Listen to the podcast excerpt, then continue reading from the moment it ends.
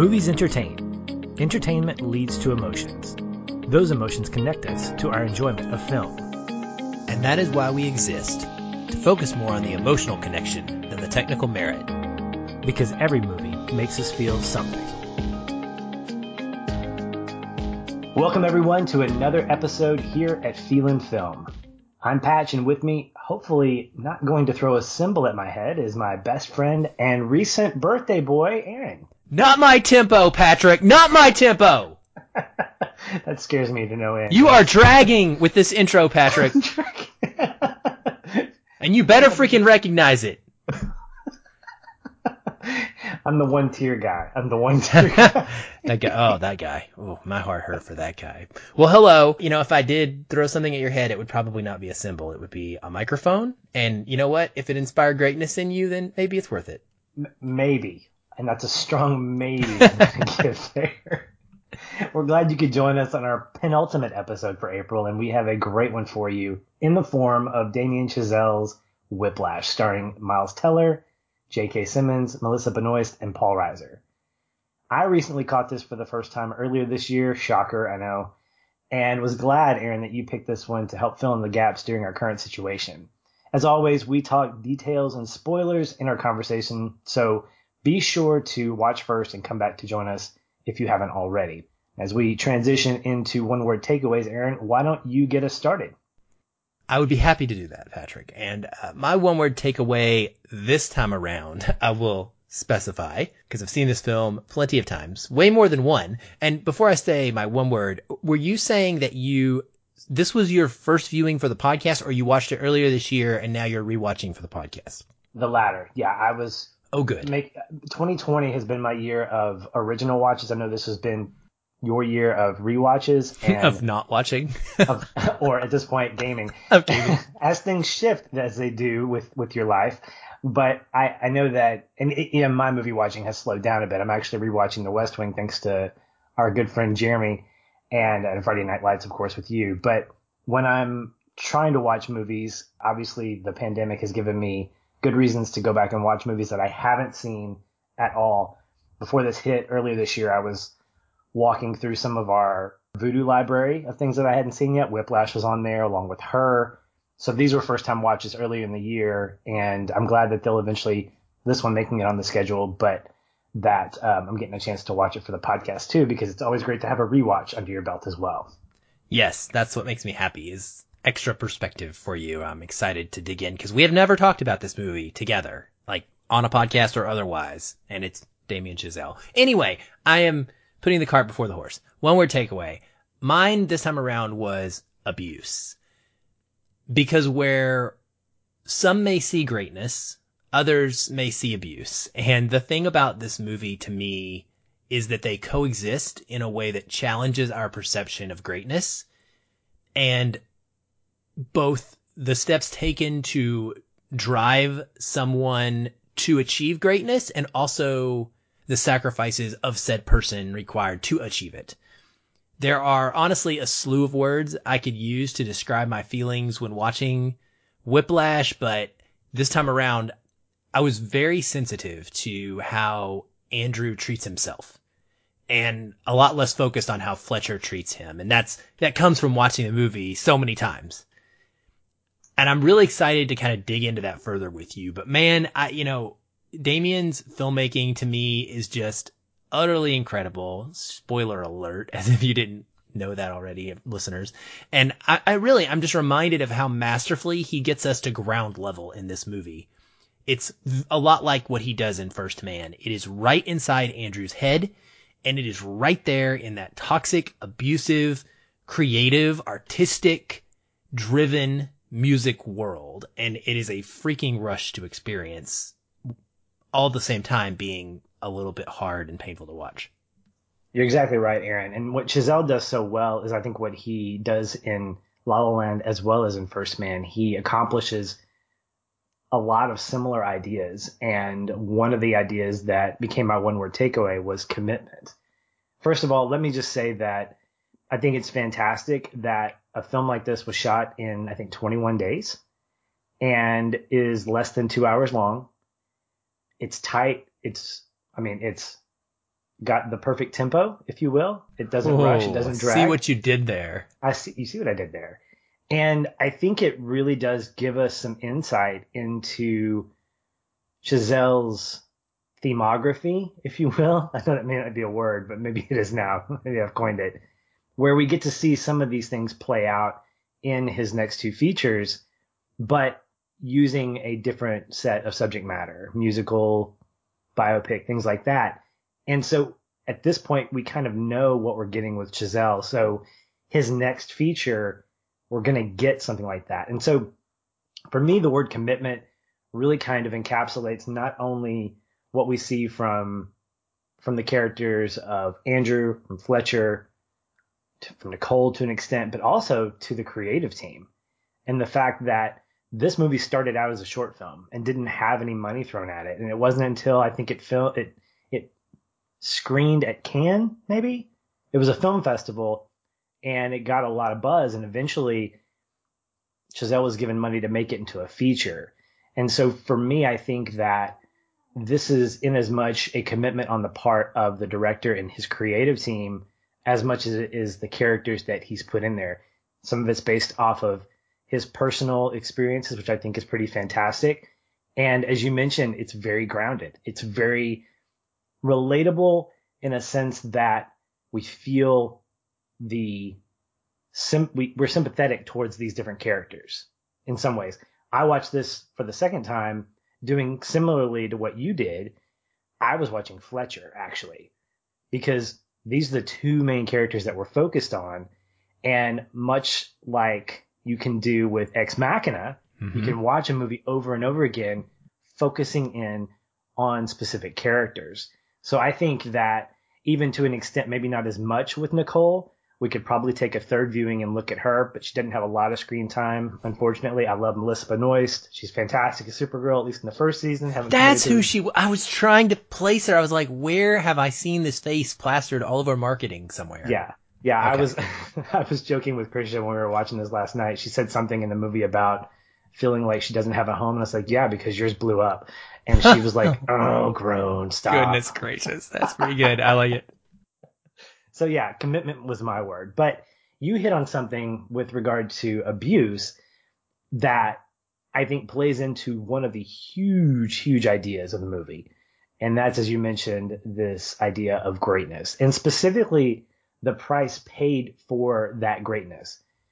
We look at on the surface Andrew's journey, but as you mentioned and I mentioned, we both really kind of looked at this story from either perspective.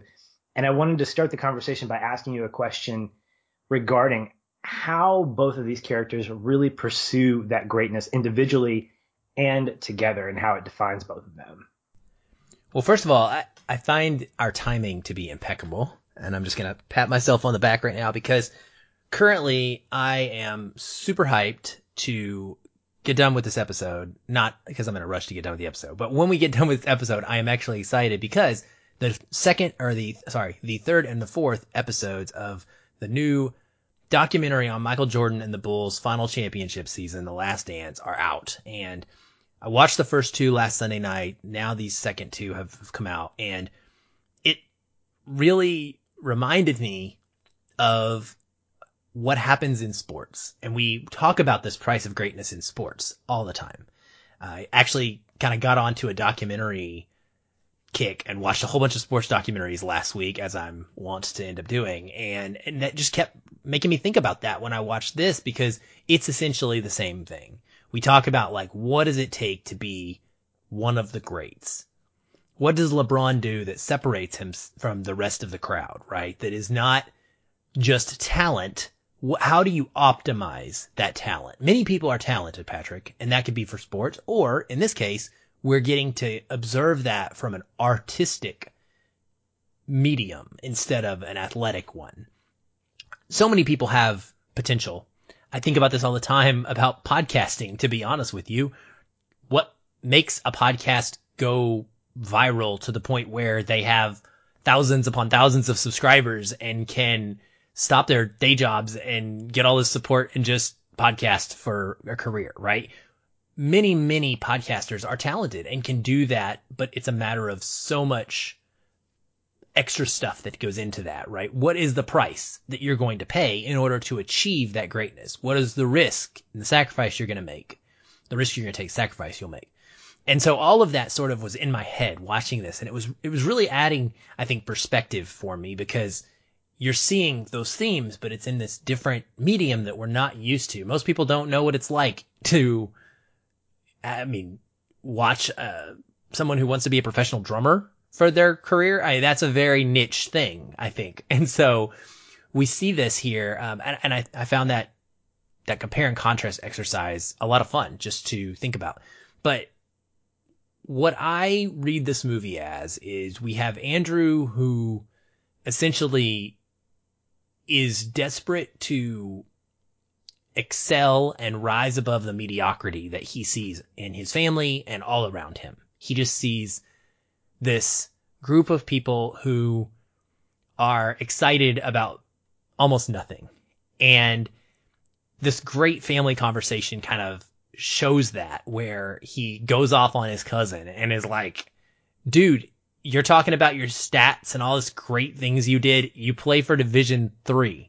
Like no one is going to remember your name. And to him, that defines greatness, right? He's, he specifically says like being remembered is what is important. He even makes a point of outlining the fact that he doesn't care how long he lives, which is kind of scary and, and indicative of, I think, what we see in like a lot of musical artists, uh, like band members and singers. We see them die early, tragic deaths. Andrew says, I'd rather die drunk, broke at 34 and have people at a dinner table like this one talk about me rather than live to be rich and sober at 90 and nobody remember who I was. Okay. So now we have it defined. It's bonkers and it's crazy. And I think he's wrong but that is what Andrew's gunning for here, right? And so what is the price of that greatness? What's it going to cost him? It makes sense to me that Andrew would be willing to give what he does. And I think it's, it's interesting to look at this as well and see that for Fletcher, it's greatness is also reliant upon finding a Charlie Parker. He makes it very clear, like he wants that person. He wants to be the man who found somebody. He's not ever going to be great himself. So he will feel satisfied if he is able to draw that out of someone else. And so that's what he's pushing for. And he's doing that in the way that he feels is most likely to achieve that result, right? And I think in so many ways that what we see here is that Andrew needs Fletcher to be great. He is consistently late to things, Patrick. We see it very specifically shown to us in this film several times that he is not on time. And he's dragging. He's definitely dragging and then ends up having to rush everywhere. He can't yep. find the balance. And, you know, his tirade to Fletcher at the competition about how he says, you know, it's my part with some other choice words that we won't use on this podcast. There's lots of those in this, in this episode or in this movie, but he shows how highly he thinks of himself and that he gives no credit to others. And I think that that moment is really, really important because when Fletcher responds to him and says, you never earned anything. God, you are a self-righteous prick. The only reason you are a core is because you misplaced a folder, someone else's folder. The only reason you're in studio band to begin with is because I told you exactly what I'd be asking for in Nassau. Am I wrong? And he's, he's not wrong. That's the point, Patrick. He's not wrong. He is right. Andrew has not technically kind of earned anything at this point, but he has an entitled feel to him and so I start thinking maybe Fletcher has a point. Maybe he does need pushed like this. Maybe he, he has to be pushed to that greatness, you know, and, and Andrew from this moment gets pushed in some, the first viewing. I'll be honest. I said, this is pushing someone too hard for greatness. Andrew goes off. Andrew gets in a car accident, right? Because he's trying to get to his sticks. Dude, that's not Fletcher's fault. None of that what happens is Fletcher's fault. That is Andrew's choice that he makes bad decisions, frankly. And I think that there's somewhere that exists in this movie, and, and I love this gray area. It's like my favorite place to explore where Fle- some of what Fletcher is doing is okay, is makes sense, right? Like I don't agree with Fletcher's put downs and, you know, talking about people's, you know, calling them gay and se- sexuality jokes and, and jokes about their weight and, and just a way he treats people in general. But some of the hardness in him about asking for perfection and expecting it is acceptable and understandable to me. Um, and I think they both sort of have this same goal and they kind of need each other in a very, very toxic way. Uh, if they're ever going to achieve greatness, and maybe that's what we see happen in this movie. Like, where would, I always, I like to think about like this, Patrick. When we talk about greatness, what do either of these people achieve without one another? Where do they end up? And are they content with their lives? And I don't think that they're built that way. I absolutely agree with everything you said, and I don't want to rehash a lot of that, but I will say this. The movie allows us to see that greatness is subjective, and it really, ironically, Aaron, needs the perspective of people in order to define who is great. As you mentioned, both Fletcher and Andrew need each other to become great because if we can interpret Fletcher as a teacher, that's his role. And I don't like the term those who can't do teach. I never got that vibe from Fletcher that he was ever like a guy who just didn't make it as a musician. No, I think he's just a fantastic, fantastic conductor. In fact, later on, he talks about saying that anybody can wave their finger around. What I do is mold people, and I'm trying to find the next person. I understand how to read people and how to figure it out. I mean, he demands it. And Andrew craves that. As I was watching this, I started asking myself the question, particularly because of the dinner table conversation, who's the protagonist here? Because I don't think Andrew is necessarily. I think we have two kind of semi antagonists.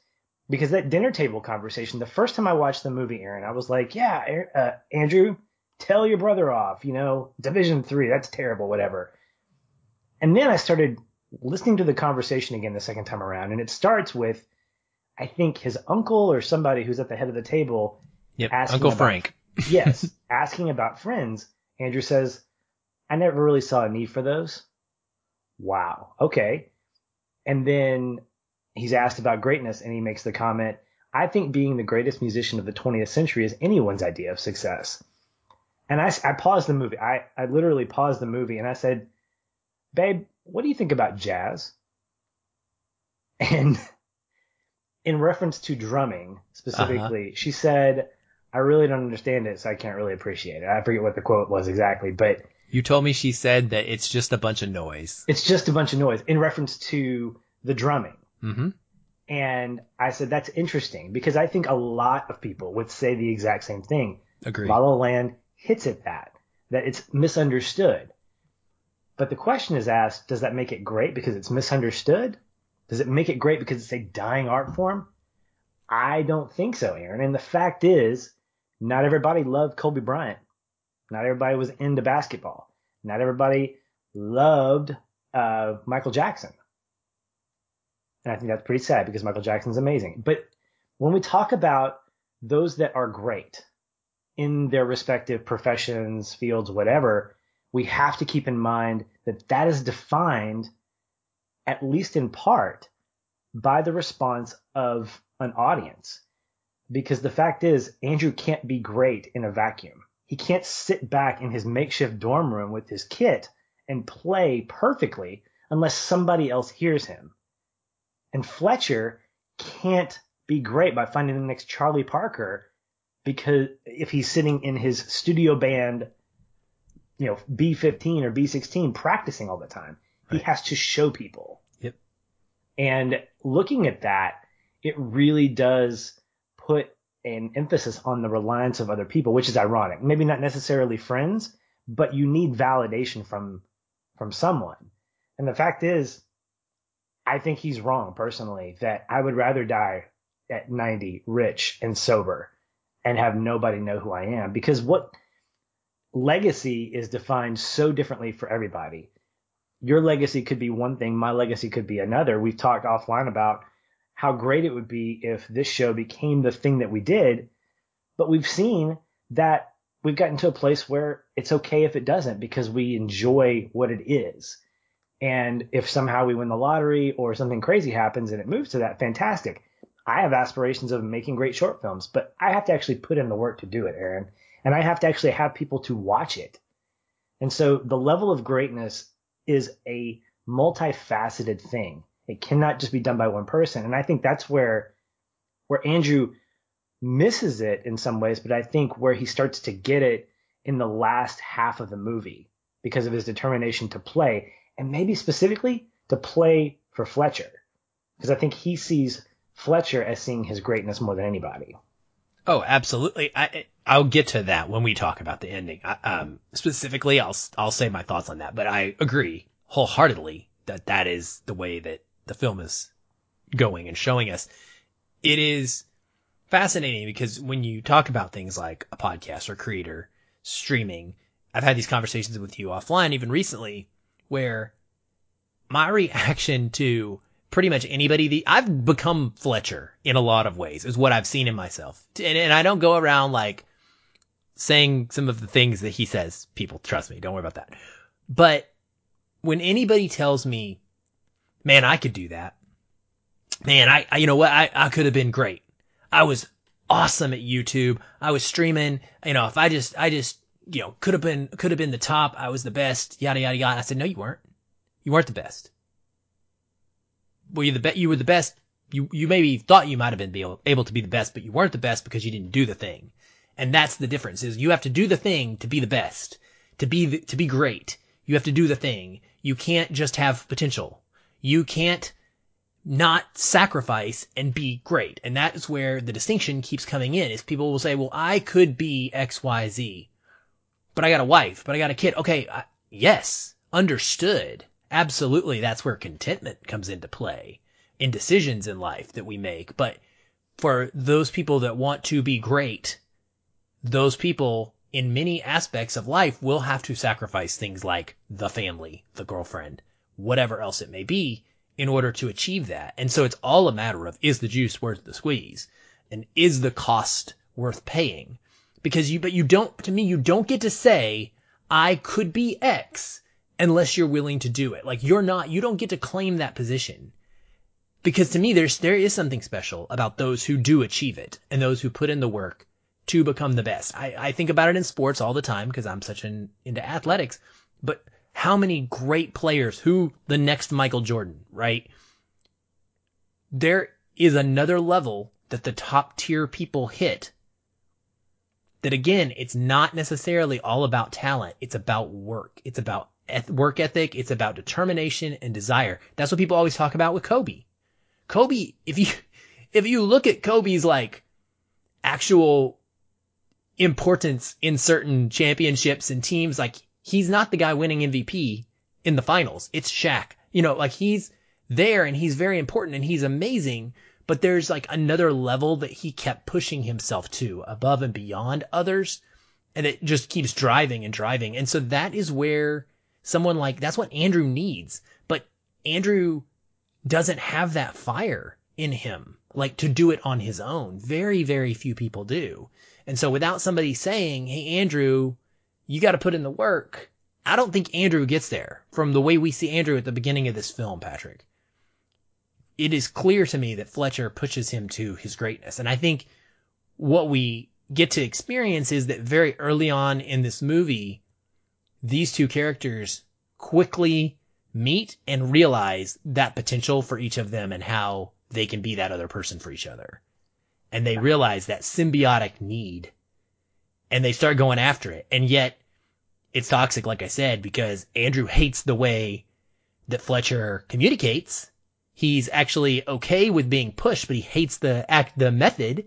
And Fletcher understands that Andrew can get there and is frustrated that he's not getting there faster and he's, he's seemingly not picking up what he's putting down. And so it's just this whirlwind, you know, of a, of a thing as they both are chasing this shared greatness that, like you said, has to eventually be tied together for it to work. You know, I, I think he, I think he wants to put in the work. I just think he doesn't understand how at the beginning. I think it takes Fletcher putting him on that path where he has to put in the work. And we see that in the middle part of the film, spending so much time killing himself on the kit. Uh, there's a great sequence visually where we see him wrapping and rewrapping that blister, and it's just awful. I mean, you can feel the exhaustion in him. You see him sweating profusely because he's trying to get that that rhythm going on. And I think Aaron, it's because he has ambition. And I think a lot of us have ambition, but we have to be able to have that triggered by something. And in this movie, Andrew goes to great lengths to make sure he's not distracted by anything, including breaking up with his girlfriend, alienating his family, and even living alone.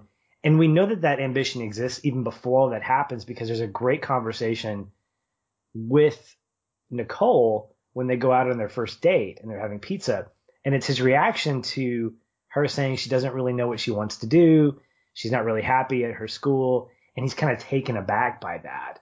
And I think that starts to hint at the fact that it's not only that he has ambition, but that he kind of resents people that don't because he lives in this myopic world where he doesn't get that other people don't have something in life that they're shooting for, that some people are just going to college to figure stuff out. It's almost insulting to him to know that his life's not figured out. And it's a little surprising because I felt that way when I went to college. I don't regret the degree that I got. I loved my college experience, but I wish that and hope that for my son, if he decides to go to school, which is another thing that I've kind of backed off on because he doesn't have to go to school. Not everybody has to go to college. Is I would love for eventually the the higher education to extend to five years, have a five year education standard. So that first year you can get your feet wet. That's what Nicole's doing. He obviously doesn't understand that. He's like, he quickly answers, yeah, this is where I'm going. You know, where do you go to school? And he just quickly answers, dead set, knows exactly what he wants. And to me, I think that hints at that ambition that's untapped, but that eventually leads to some destructive behavior. Yeah, I mean, it's obviously, yeah, it's destructive for him. I, you know, I, it's hard to uh, resonate with Andrew because I don't feel like Andrew, honestly. And sometimes we can easily pick up on another character that we're watching and kind of feel like we're in their shoes and we would, we would understand what it would be like, but I'm not like him, Patrick. And just knowing that my name is going to be on a plaque somewhere remembered by people because I did a thing one time is not something that keeps me going. I need that shared attaboy. You know, I need people in the here and now to be proud of me and to want to jo- joyfully share in my success together. And he doesn't really have that. Even, even his dad, man, it doesn't feel like he's fully like in need of his dad's support or his dad's approval for what he's doing. And he's consumed by this. It's, to me, it's honestly destructive in, in many ways. I, you know, he, we don't see him ever do anything other than music. He doesn't end the movie dates with his dad, but he doesn't know television, no video games, no extracurricular activities. It's just music. That's it. And he makes it very clear during that tirade with his family, like you said, that he doesn't want friends. He doesn't care about that.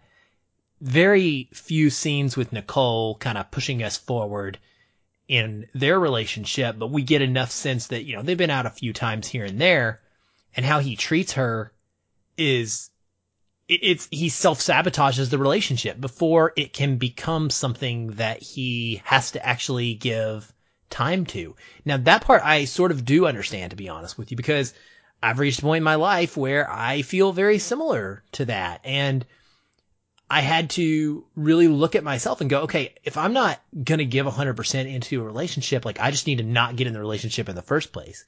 And I feel like that's where Andrew has gotten unfortunately for him, he has to do it. He figures that out in the middle of one. And uh, dude, this speech, I wrote it down because it's just one of the most interesting things. It, it, I wondered what you thought. Like, is he wrong for this and how he treats her? Like, is his ambition and how it leads to this conversation? Is he wrong for doing this or is he actually doing the right thing? He says, I'm just going to lay it out there. This is why I don't think we should be together. And I've thought about it a lot and this is what's going to happen. I'm going to keep pursuing what I'm pursuing, drumming, and because I'm doing that, it's going to take up more and more of my time, and I'm not going to be able to spend as much time with you. And when I do spend time with you, I'm going to be thinking about drumming, and I'm going to be thinking about jazz music, my charts, all that. And because of that, you're going to start to resent me, and you're going to tell me to ease up on the drumming, spend more time with you because you're not feeling important, and I'm not going to be able to do that. And really, I'm going to start to resent you for even asking me to stop drumming. And we're just going to start to hate each other, and it's going to get very, it's going to get ugly. And so for those reasons, I'd rather just, you know, break it off clean because I want to be great. In a vac, what do you think about that statement? I-, I wanted to talk about that statement for a second because his ambition is like basically defined in that paragraph right there and how he's treating her because to our knowledge, she's the only thing in this movie that she cares about in form of human being. Maybe his dad, but like he's, you know, kind of impartial there, not mean to his dad, but like she's the only thing he might have a semblance of care for that's living. So uh, what do you make of that? Well, I think it's honest and it reminds me a lot of the conversation at the beginning of the social network with Mark Zuckerberg and Erica Albright. It's a very honest conversation and very rhythmic too, to keep with that theme. What I think it shows us is that Andrew relies on prediction. He relies on the predictability of life. I mean, he's a musician for goodness sakes. He doesn't, it's only until the, at the end of the movie where he goes off script and he doesn't have music to read. Everything to him has always been about this is the path I'm on. These are the notes I'm supposed to play. This is what I'm supposed to do.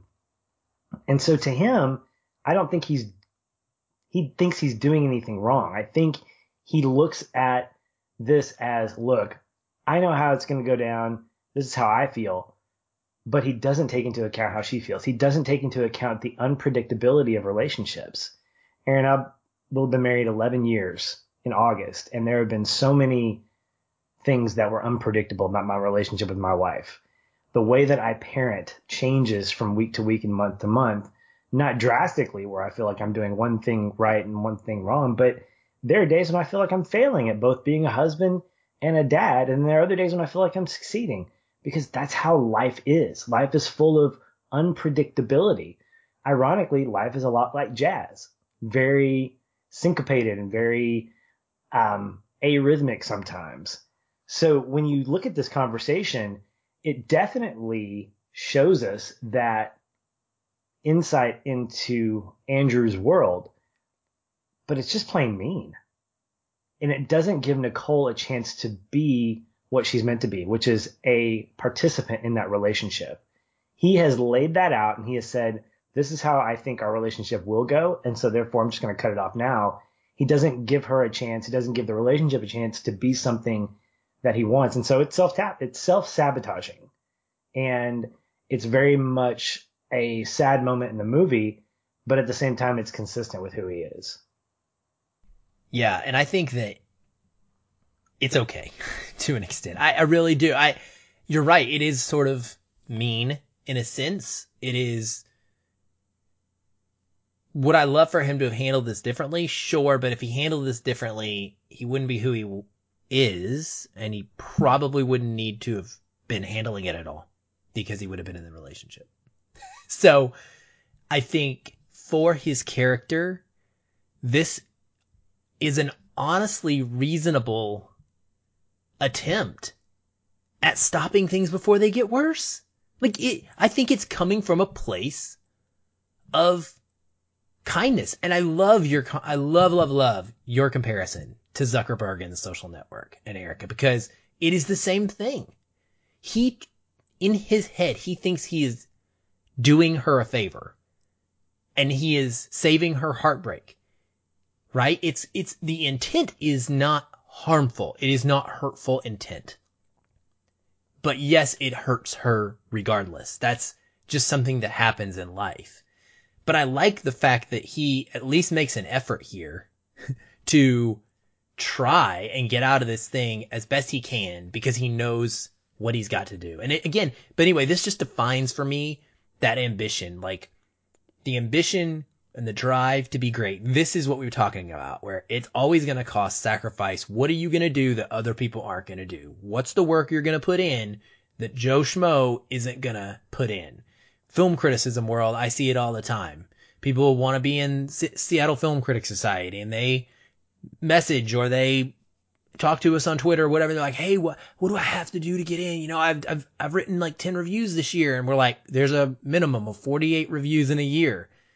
Like you have to, and they have to be done within a week of the movie's release or whatever. And you, that, well, that's a lot. Yes, that's a lot. There's a commitment to anything. If you want to achieve that, you want to be known, you have to pay that price. Heck, you and I had this conversation before the podcast from a personal standpoint to some extent today about just life and our own lives and what's going to ever and what is going to be our costs. You know, what are we willing to pay to get to a certain point or what are you going to be content with? And so I love how it's summed up in this. And I think, you know, for Fletcher, we have to keep in mind this is an older man who's been through the ringer. The whole Sean Casey, Casey incident is interesting to me because when he learns of Casey's death, the movie gives us no reason to believe that he is anything other than completely upset. We don't know how genuine or where that upsetness comes from. I, I'm actually questioning it. I don't know if he's sad that this student that he was close to has passed away, or if he's sad at the loss of a potential great musician that never became the thing that he thought he could be. I lean toward the latter, which is sad. But like for him, he's got the same ambition and I think I think he feels like there's a ticking clock, you know, and so he's got this opportunity and he is going to push every button as hard as he can and use every tactic that he can. And it's because he wants to draw that out. And I think the difference is that he's never fully honest about it with anybody.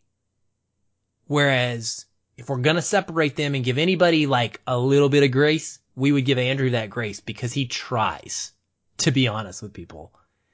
Fletcher never really is. I mean, he's upfront about the cost of greatness, but he, if you want to say Andrew's mean, well, there are words that we can't use to define what Fletcher is to people.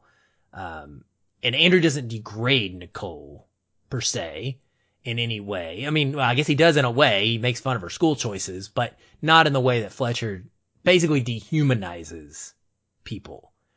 And so that's where this ambition is separated, I think, for the two of them. Absolutely. And when you look at how Fletcher reacts to that death, and you find out later that it wasn't a car accident, he actually hanged himself.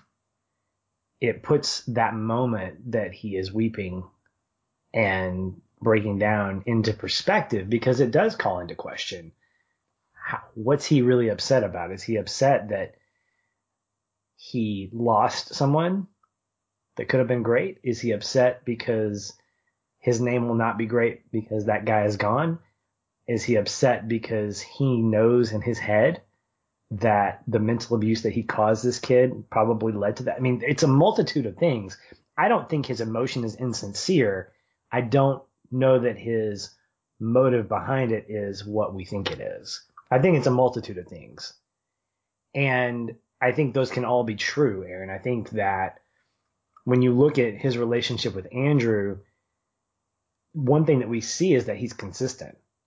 Like he doesn't back off. In fact, that moment that he listens to the music and he tells that story, I think it's the next scene where he is completely just wearing the three drummers out. And to me, I think that's part of his grief. I think that's part of his grieving process where he's getting out his anger, he's getting out his frustration, he's getting out his sadness.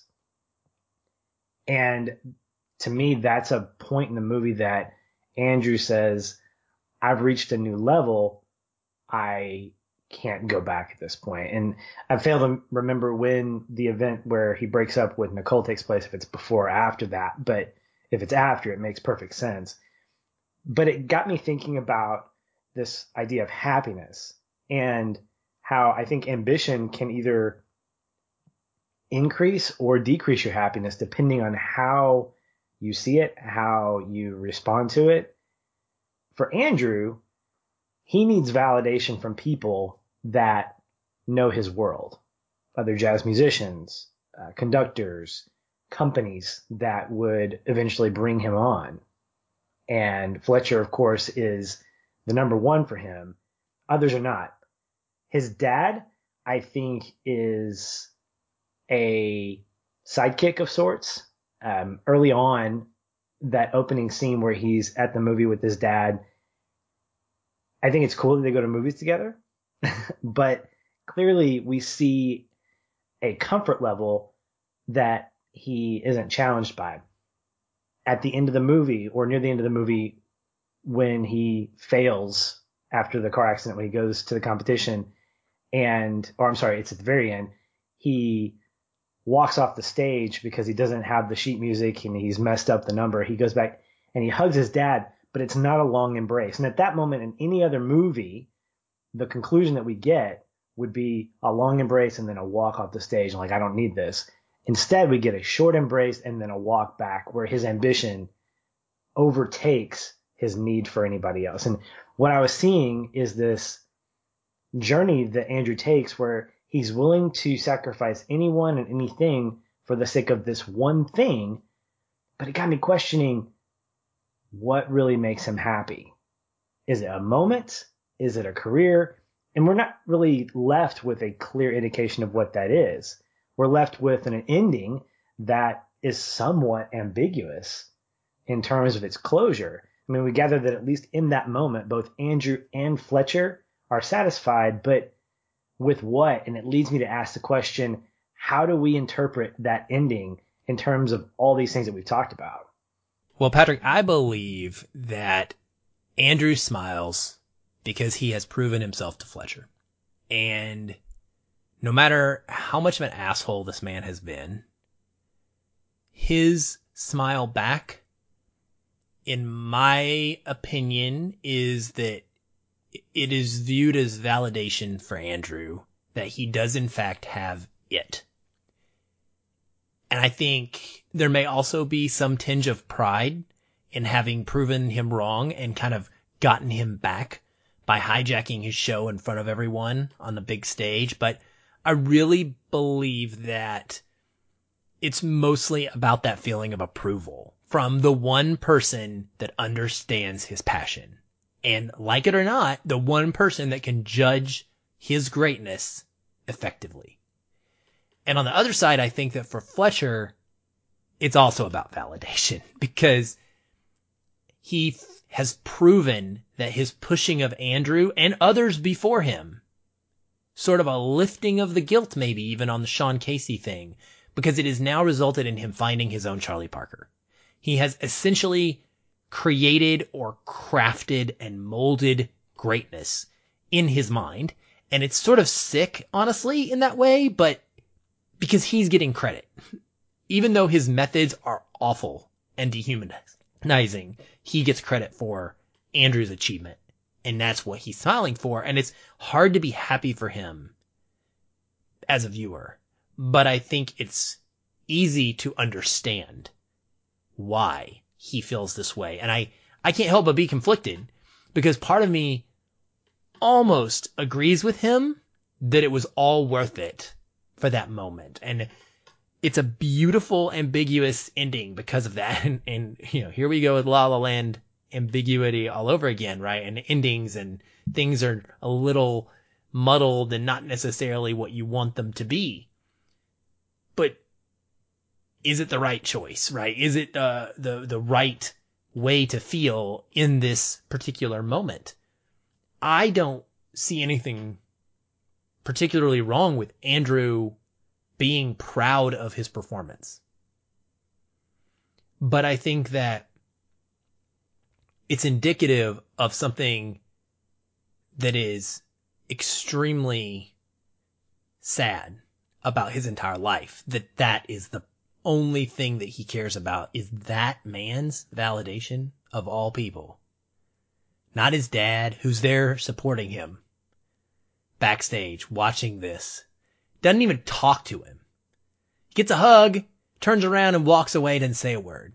He's a, he's a dick. Andrew's a dick. I mean, that's the bottom line. And it's so conflicting for me to want to be happy that he has achieved this thing, Patrick, and he has drawn out this greatness. And at the same time be like, dude, screw you. Hearing your music is not worth all the crap that you've put the people in your life through and the dangers that you're putting your own rest of your life under because you want to make people happy for a couple minutes when they hear this music. So ultimately, I think it's validation in bo- on both of their parts. I think that the smiles are them being content in that moment with everything that has happened because it gave them this. And it's just like I said, so conflicting. Part of you is cool with that, and a big part of you is absolutely not cool with that. The ambiguity and the moment with his dad, I think, speak to the only clear thing that I pulled out of that ending. And that's that when he walked off stage toward his dad, there was a choice that he was making in that moment. To embrace his dad and to walk away was one choice. To walk back to the stage was another. And that choice has now led him down a path that you and I see as self destructive, as needy, as very sabotagingly bad. I don't know what the word is, but it leads him down a path that is going to create more problems in terms of his social life. He's probably always going to be a loner. All he will care about is that next fix, that next performance, and if that performance is going to be better than the one previous.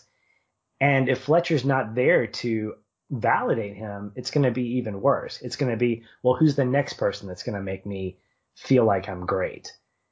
And in some ways, I think that long solo that he does can come across as really pretentious to people that don't understand that. And I could, and I'm one of those people. I'm not a big, I don't like jazz that much. Sorry to those who do. And it may be that I don't understand it. It may be just be that it's just not my thing. But I remember thinking to myself, and I don't remember asking Krisha this, but maybe she was thinking it too. Why so long? Why did you do all this stuff for what felt like five minutes of nothing but a solo only to lead into a final two note conclusion? To me, that sounds really egotistical. And it's like, really? You're not the only member of this squad here. I mean, it's a band. And so in some ways, I think that Chazelle was doing two things as he so often does. He was showing us really how amazing it is to be a jazz musician and to be a great jazz drummer, but also how that can come across as extremely annoying and pretentious to those who really don't care about that. Because for those who love jazz, it's amazing. For folks that don't, it's just another drummer spending way too much time giving himself kudos. And I think that's what makes that last moment and the facial expression with Andrew and Fletcher so beautiful is that they're doing two things at once. Andrew is smiling because he's saying both, I gotcha and thank you for believing in me. And Fletcher, we don't see his whole face. And I think that's by design because we see, I believe, a smile. And as I mentioned offline, there's a Reddit post that somebody has theorized that he might be saying the words good job. I don't think that's the case because I think that'd be very inconsistent with his character. But I do think it's interesting that we don't see the smile. We see the the shot is framed right above his mouth, and so we interpret that he's smiling, but it's still ambiguous. And so for both Fletcher and Andrew, I think they're both being satisfied in what you've mentioned, but I think there's also some satisfaction in knowing that they got what they want and also that their relationship is kind of in an understanding. So they have this toxic relationship, but they're both kind of in agreement that this relationship is toxic, but it's it works well for both of them.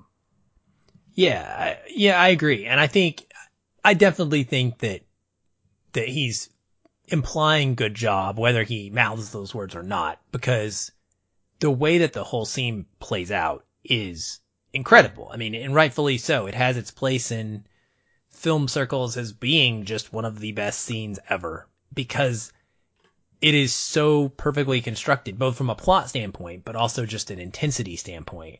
You know, with Fletcher setting him up in the first place, getting him on stage and telling him, you know, did you really think I didn't know?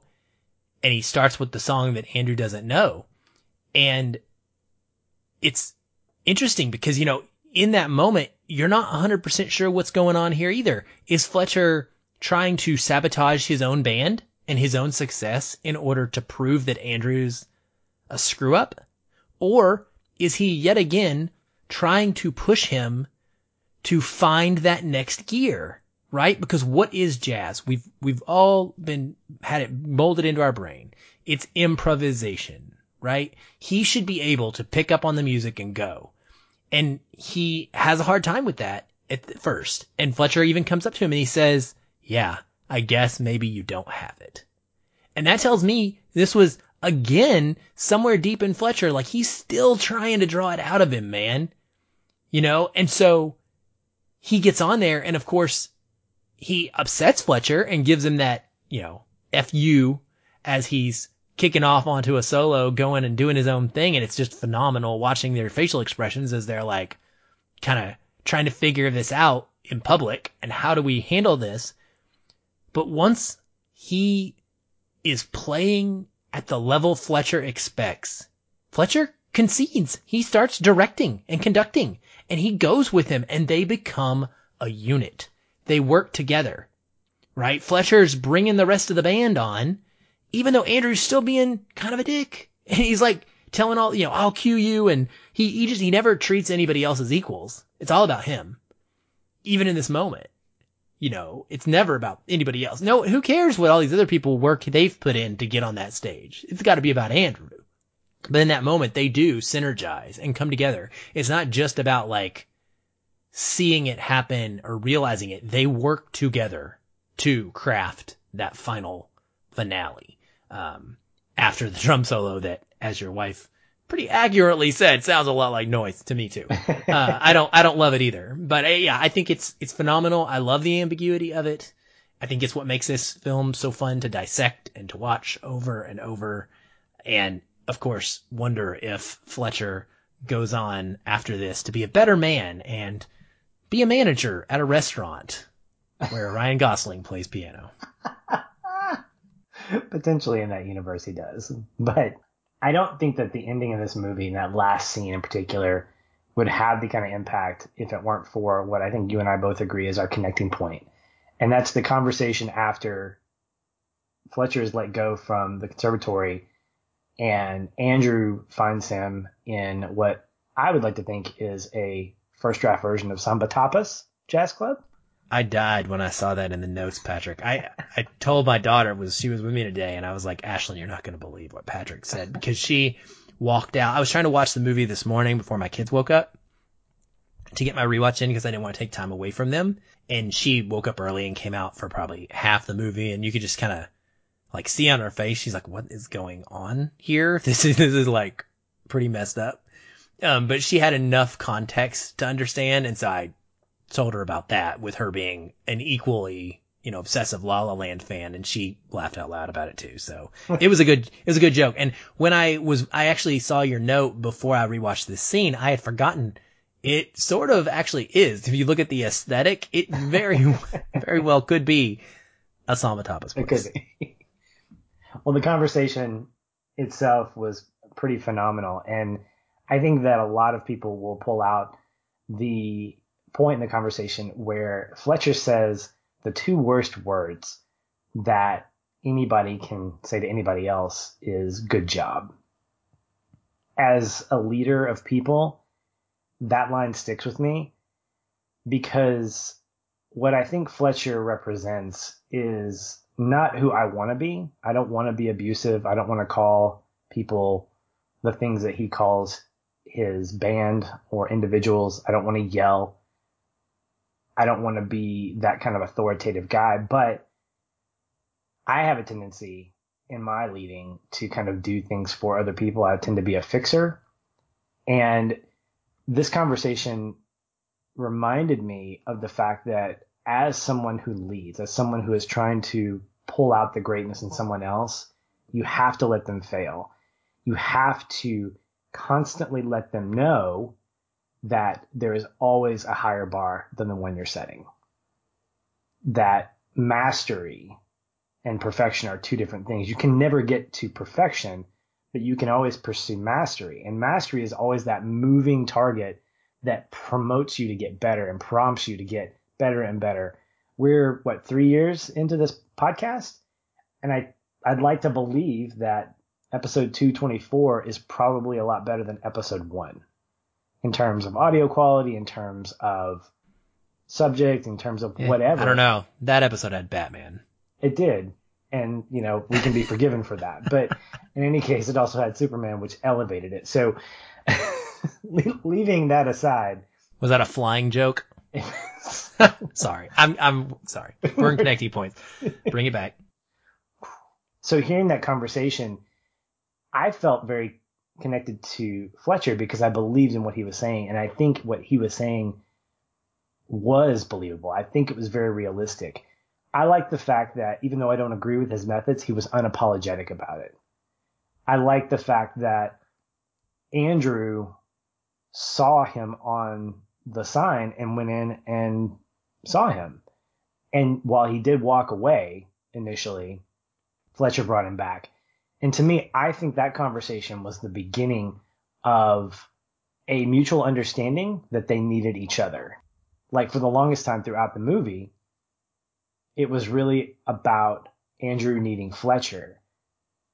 But Fletcher not being able to teach anymore needed an opportunity to excel in his greatness. And I think that conversation solidified his need for Andrew.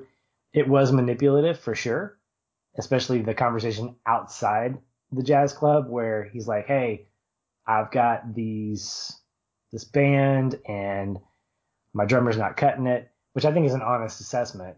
But I think that was the beginning of his manipulative tactic to say, look, teaching's in me and I'm going to continue to do it and you're my student. So I, I love that conversation for really kind of rounding out these two characters and helping us understand and really solidify their motives, their ambition, their drive, and how it propelled them into that final moment where they had that understanding with each other after the final performance. Isn't it funny how we always get this moment of understanding and honesty between characters after all the damage has been done. It's this is the talk that should have happened so much sooner, right? This is this is the understanding that should have happened. To sit down.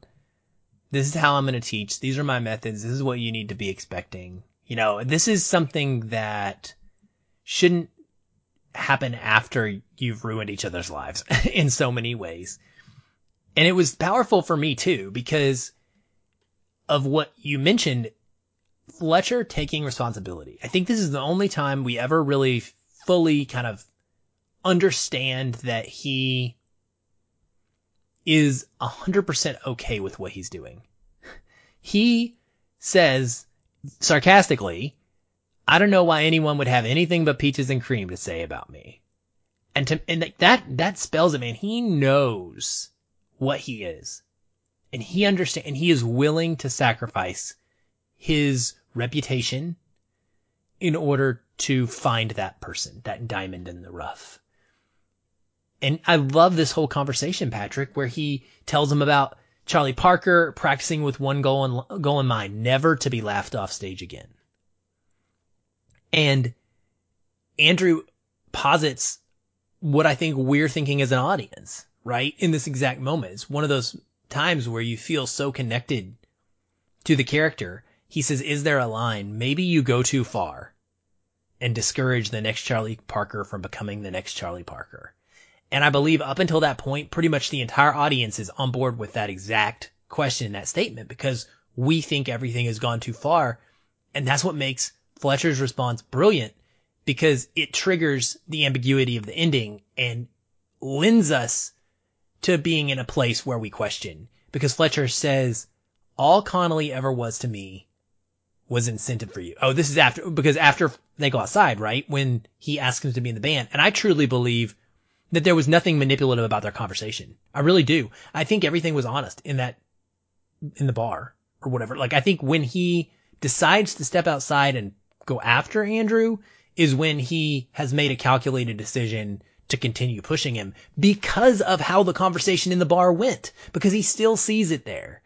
He still sees that Andrew really wants that, right? Because otherwise, why would Andrew be in that bar? Man, why couldn't he let go? And Andrew says, what about Connolly, right? Go get Connolly to be your drummer. And Fletcher says, all Connolly ever was to me was incentive for you. And he goes, about Tanner? Tanner switched to pre-med. Guess he got discouraged. And it's like, I mean, them's fighting words, right? Like that's, that's the push that he needs. And so, yeah, it is, it is sort of beautiful in its own way because I guess this is Fletcher being the motivational person that he could be without all the dramatic dehumanization mixed in. And it makes you think, man, he motivated Andrew to go be great in that moment, even though he didn't do it the way he's done throughout the film that's so toxic and abusive ah, it's it's beautiful. I mean, it's such a beautiful from a filmmaking perspective, but like so, you know, conflicting like everything about this movie. Yeah, and I look at that conversation not as being abusive, but strategic. Because the fact is, there are moments in the movie that are reflected here where Fletcher compliments Andrew in a way that make him feel really good. Like he puffs him up by saying that Connolly was incentive for him. That may have been true uh, it may have been true that he was the next blah blah blah blah. As early on in the film, he's he's playing a little bit of the whatever it is, whiplash, and I forget what what Fletcher says, but he calls him, oh look, we got the next whatever it is. I think in some ways, Fletcher knows what motivates his students. He knows that his abusive method gets people doing what he wants. But I think he knows Andrew a little bit deeper in that he says, look, I've got to get him on the hook and then I can reel him in. And by puffing him up and making him feel like he is the one, like he is the prodigy, he can then start beating on him. Because that compliment in the jazz room came just before he starts slapping him and saying, you know, going into that, were you slow or were you fast? I think that same thing is kind of hinted at here because the payoff to that is his response to Andrew by saying, Don't think I didn't know it was you. And then putting him through that. So I think he was consistent both times. And I think that that's what's great about that whole conversation is that it reveals the consistency of both of these characters. You're right. Andrew didn't have to walk to that jazz club, but he was compelled to. And the moment that Fletcher saw him, I think he said, Yep, he still wants it. And I'm going to do whatever I can to get him there. Anyway. Well, good stuff, man. That wraps up another episode here at Feelin' Film. For our final episode of April, we will be discussing the winner of this month's donor pick, Minority Report, as well as having some special bonus content for our faithful patrons. Following that, we will kick off May to jump on the bandwagon of Buzz, covering HBO's Bad Education, starring my man, Hugh Jackman, as well as a solid supporting cast that includes Allison Janney and Ray Romano. We also have a freshly recorded catch up episode with your Black Label crew coming. So you'll want to check all that stuff out as it's coming your way. Aaron, thanks for another great conversation, my friend, and we'll talk soon. Hey everyone, thanks again for listening. If you enjoyed the show, we'd love to hear from you. You can leave us a review on iTunes or wherever you're listening. These help increase visibility for the show and grow our community of listeners like you. We also invite you to connect with us further by joining our ever-growing Facebook discussion group. A link to that is in the show notes, or you can just search on Facebook and find us that way.